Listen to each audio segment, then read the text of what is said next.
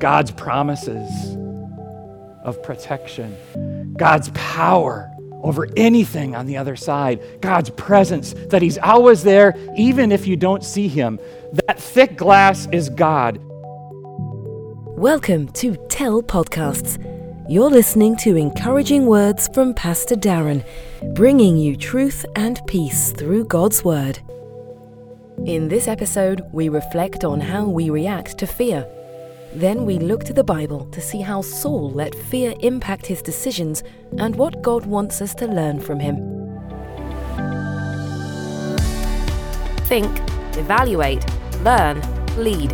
T E L L. Tell. Now here's Pastor Darren with Comfortable Being Uncomfortable. Thanks for listening. Ah! She screamed violently, like terrified, when I just showed up, like I was some kind of uh, hangry T Rex roaring at her through big fangs and teeth. It was my wife. And honestly, all I did was walk down the hallway, turn the corner, and there she was doing laundry so dutifully. And I just turned the corner. I said, Hey, oh! And she, and she screamed. Now, I don't, I don't think I'm that intimidating of a guy, am I? I mean, I don't, I don't think I look too scary, do I? so, what was going on there? Fear. Fear. Do you know how fear works? I mean, fear isn't bad. Uh, even though the Bible tells us not to fear, there, God has actually designed fear into our systems, into our human design, and there is an appropriate level of fear, and there's an inappropriate level and inappropriate time. But let me give you an example. You are you're sitting at a baseball game, at your son's baseball game, and you're enjoying the game, and a foul tip coming off the bat from, from the batter, a foul tip comes speeding at your head while you're sitting in the baseball stands. What do you do? Well, fear kicks in. That's just your body's automatic response. And you could duck, you could put your hands in front of your face. If you're really good, you'll catch that foul tip speeding at you. You'll catch it while holding a beverage and your toddler in the other hand. so, why, why did all that happen that way? Because God designed fear as a protective mechanism, as a way to, to keep us safe. Now, sometimes fear becomes a protective mechanism for us when we're fearing things that are only perceived fears and not real fears. So here's something that happened to me last week, and it's not the first time this has happened. Um, I, I park at Kohl's, and I go into Kohl's to do a return, and uh, I come back out in the parking lot, and my car's not there. And I'm, I'm, you know, I'm spinning around, I'm turning on with, with my remote, and I, and I look down the row where I parked, and it is not there. And my first thought is, of course, well, that's just silly. It's there. And I walk to the other side of the row, and I, I get a different perspective, and it's still not there. And I'm starting to think now, this sinking feeling in my stomach, this is, this is real. It's, uh, it's not just in my mind. And then, of course, I look in a different row where I didn't think it was parked, and there my car was parked. See, so sometimes we fear things that we should not fear, and that's the problem with fear. Sometimes we fear what we don't need to fear, but we don't know that at the time. So let me give you some examples. Do you need to fear your child's ADHD or your husband's anger issues? Do you need to fear gas prices or increased home values trigger higher taxes? Or your job review next week? Do you need to fear mass shootings or school bullies or your daughter having sex before marriage? Do you need to fear God? Do you need to fear yourself? Now, some of you, when I listed some of those fears, had a T Rex fear response like, oh, this big roaring thing coming at you, and, and you, maybe you, you jump back uh, and recoiled like my wife did when I came around the corner. And, and, some of you maybe had a I lost my car in the Kohl's parking lot moment where initially you heard something that I said and, and thought, oh boy, but then realized, ah, that's just a perceived fear. I don't need to be scared of that. See, that's how fear works. And so, and no, God is not trying to spook or scare you. God cares for you enough to create fear in your design so you don't get hit in the head by speeding baseballs. Okay? He also cares enough for you to let you know that you shouldn't be afraid of everything. That you shouldn't be afraid of things he tells you not to be afraid of. And you should be afraid of some things more than you really are, including your own fear responses, right? I should be afraid of how I respond when I'm afraid and I shouldn't be. You get that? So, like your fear responses, um, are they always accurate? Do you fear exactly what you should and, and you don't fear what you shouldn't all the time? Do sometimes your fear responses, do they, do they build up hope or do they break it down?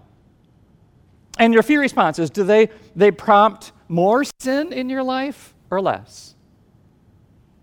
See, those are great questions, and we're going to look at them today as we open our Bibles to the Old Testament in the book of 1 Samuel, and we, and we study a king of God's people in the Old Testament, the Israelites, and that king's name is Saul.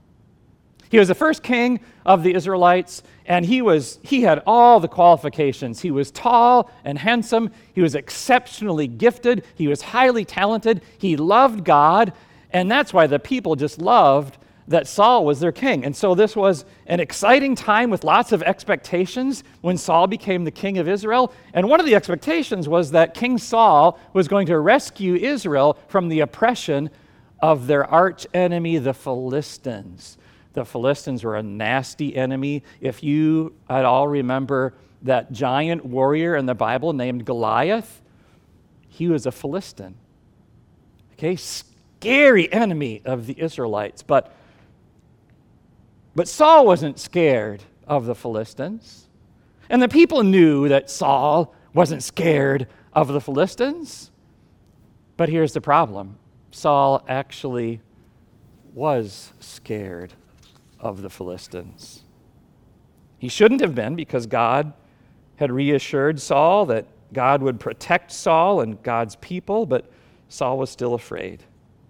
He was still afraid of the Philistines. Why? Because here, here's the bottom line Saul held on to a greater fear, a more foundational fear that caused him to be afraid of lots of things that he shouldn't have been afraid of. And I'm going to tell you about that foundational fear reading now this Bible narrative that's recorded for us in 1 Samuel 13, beginning at verse 5. Here's what the Bible says The Philistines assembled to fight Israel with 3,000 chariots, 6,000 charioteers, and soldiers as numerous as the sand on the seashore. They went up and camped at Michmash, east of Beth Aven. When the Israelites saw that their situation was critical, and that their army was hard pressed. They hid in caves and thickets, among the rocks, and in pits and cisterns. Some Hebrews even crossed the Jordan to the land of Gad and Gilead. Saul remained at Gilgal, and all the troops with him were quaking with fear. So that's the background. The Philistines form their war machine and they poise themselves in attack mode. And King Saul and his men, these battle hardened, trained men, respond. And what's the response? The response is fear. Some of the soldiers get so scared that they run and they hide. Others, uh, the minority, stay with King Saul.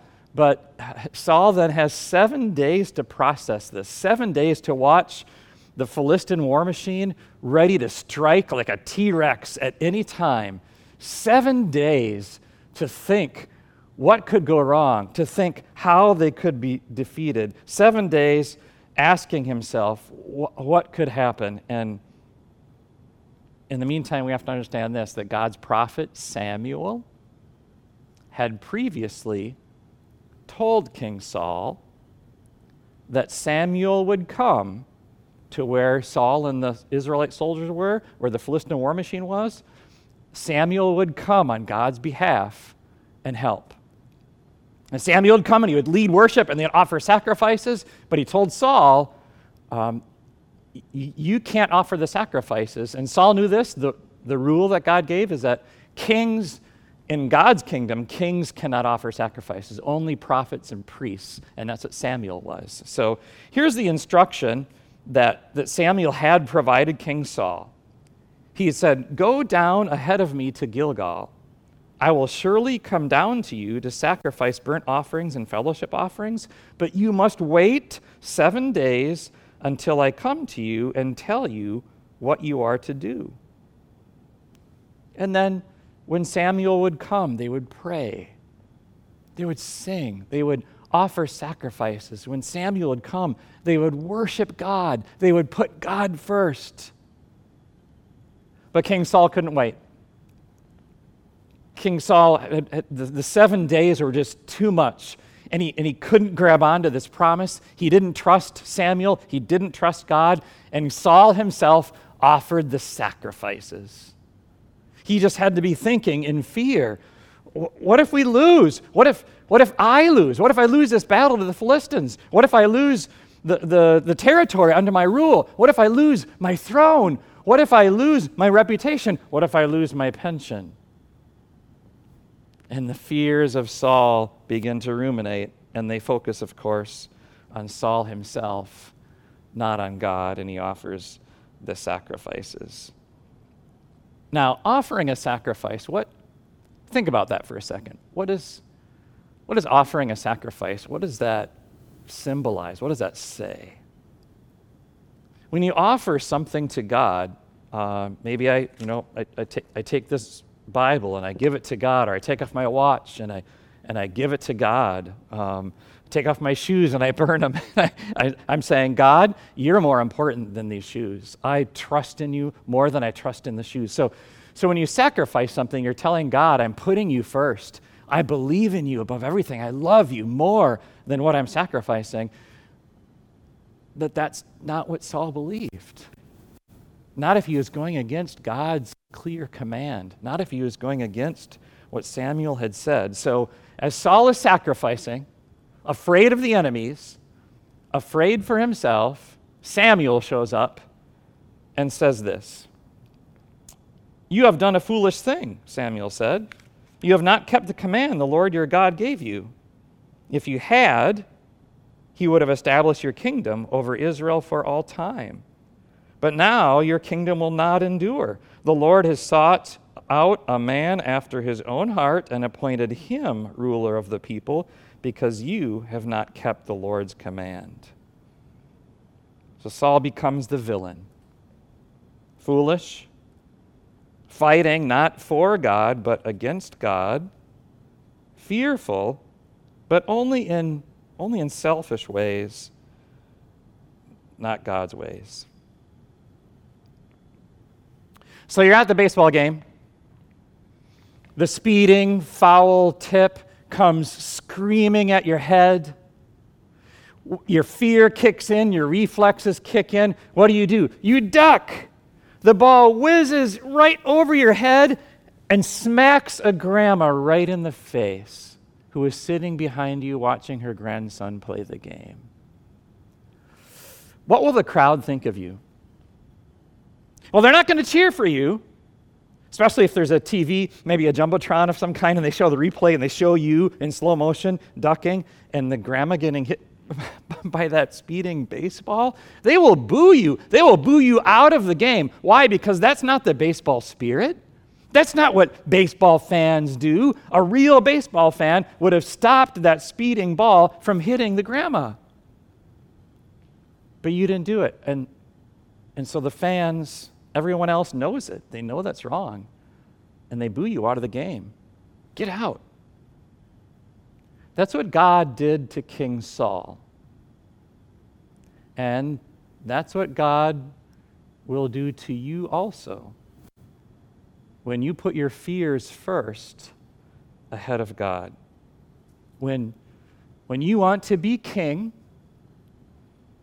and like King Saul, you're mostly concerned about your own kingdom and having your own way.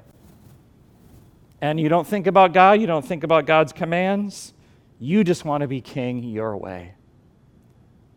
And you do it in fear.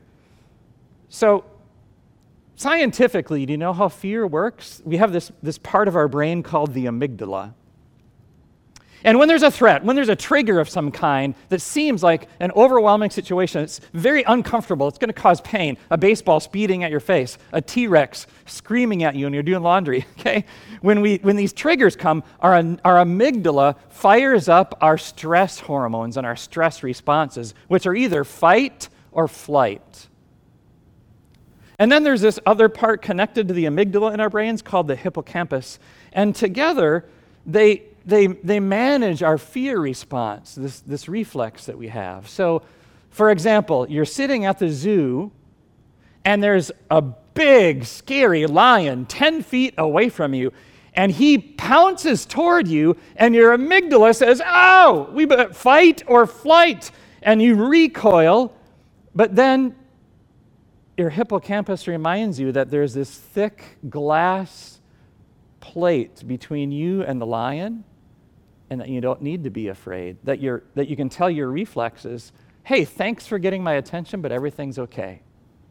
Okay, so chemically speaking, that thick glass is like your hippocampus, like, like the part of your brain connected to your amygdala that interprets threat responses.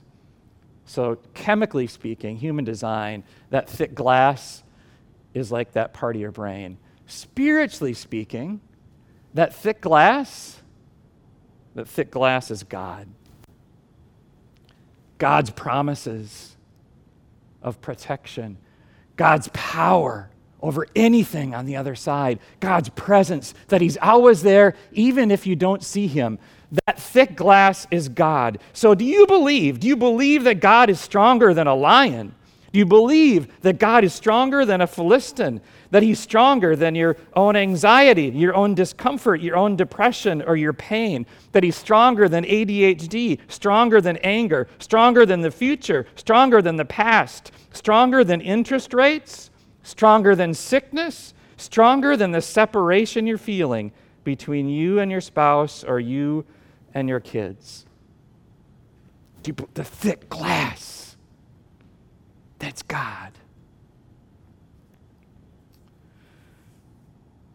So I'm fighting some kind of sickness. We don't know what it is. Um, it's related to mold poisoning that's accumulated in my system for years and trying to treat it. And, uh, and I, missed, I missed church last Sunday. I was at home recovering because of some nasty side effects and some test results that we're trying to put together. I thank you for your prayers. I've made improvements. But this past week, I was, uh, was in a lab getting some blood work done a couple times. And uh, this lab is, is, is, a great lab. You make an appointment, there's appointments every 10 minutes. The waiting room is about the size of a big walk in closet, maybe a small walk in closet. So usually there's zero or one, maybe two at the most, people in the waiting room as the lab techs bring people in and out who have appointments. I walked in that lab waiting room uh, uh, one day this week, and there were eight people in there, and I was person number nine. And there was a sweet grandma in the room. Um, they demanded that we all be masked up, so we were masked up. Um, there's a sweet grandma. I tried to find a place where I wasn't close to anyone. I stood, and she was just the closest one to me. And she, she actually moved away from me when I came in, like I was toxic in some way, but she was just trying to be sensitive. But and then a guy came in without a mask on, and, and, and she kind of accosted him in a not so nice way. And I, I heard her use Jesus' name, and she wasn't praying. She was using Jesus' name in some ways that Jesus says not to use his name. And so this, this sweet lady, she just, just turned into this not sweet lady. She, she was complaining. She was, she was getting ugly. Why? Fear. She was in this uncomfortable situation. It was a situation that she couldn't control. She couldn't control the timing. Everything was running late. She had appointments to get to, which I heard her say on the phone as she was talking to her daughter in law and, and this, this sweet lady becomes a villain. And if that happens to her, boy, that can happen to you, then it can happen to me. See what happens? See what happens when, when God is not the thick glass in our lives? we don't know what to do in uncomfortable situations and, and fear comes out. But I want to I give you another place in the Bible where there's a, a good example of this, an encouraging example, and that's the prophet Samuel, who earlier had his own confrontation with the Philistines. And Samuel sees the Philistines through the thick glass of God. And here's what the Bible says about that in 1 Samuel chapter 7. It says that, that, that Samuel encountered the Philistines. The Philistines were a threat to him just like they were to Saul. And the Bible says this Then Samuel took a suckling lamb and sacrificed it as a whole burnt offering to the Lord. He cried out to the Lord on Israel's behalf, and the Lord answered him. While Samuel was sacrificing the burnt offering, the Philistines drew near to engage Israel in battle. But that day, the Lord thundered with loud thunder against the Philistines and threw them into such a panic that they were routed before the Israelites. So the Philistines were subdued and they stopped invading Israel's territory. Throughout Samuel's lifetime, the hand of the Lord was against the Philistines. You know, that's a terrible military strategy hey, let's offer sacrifices. That's a terrible military strategy. But what are you doing when you do that? You're, you're saying that God has power over any military practices. That, that God's strategy is not limited to military strategy, is not limited to medical strategy, is not limited to our minds. By sacrificing to God, Samuel was saying, God, I put you first. And I and I don't need to be afraid. See what happens when God is the thick glass? Samuel looks at the thick glass and says, Oh, this glass is awesome. It's going to save us. I love this glass. Let's celebrate this glass and not be afraid. Of course, this is God. And the Bible says he cried out to the Lord. So I have a question for you. What should you be looking at through the thick glass that is God? And where in your life are you more afraid right now than you really should be? In, in what uncomfortable situation are you finding yourself over and over again? And it's just becoming too uncomfortable. But let me tell you this when you put God first instead of fear, when you do what Samuel did instead of Saul, you can learn to be comfortable being uncomfortable. You can learn to, to sit 10 feet away from that lion, and when he pounces, you know it's not just a fear reflex, but your fear is managed because you're looking through the glass. And you can be comfortable in that situation, even with an uncomfortable, dangerous lion. Now, God is that thick glass, thicker than a lion thicker than anything you're afraid of. But there are times in your life and in mine where we haven't seen the threat through that glass, through God. When we've done like King Saul and we've taken matters into our own hands, when we've pretended that we're believing in God and putting our trust in God, but we really aren't. And for those times, yes, God remains the glass through which you can look, but there's something other than the glass and something other than the lion. There's the lamb.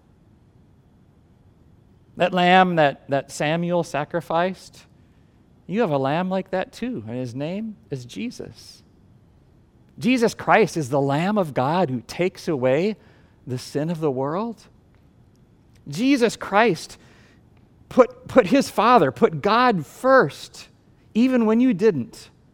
And then he became the, the substitute, the sacrifice. He became the worship of God. And now Jesus is your worship to God. Jesus is, is you saying, Jesus, I believe in you. And, and because of you, Jesus, I know I'm first in God's sight. And because of you, Jesus, God is first for me too.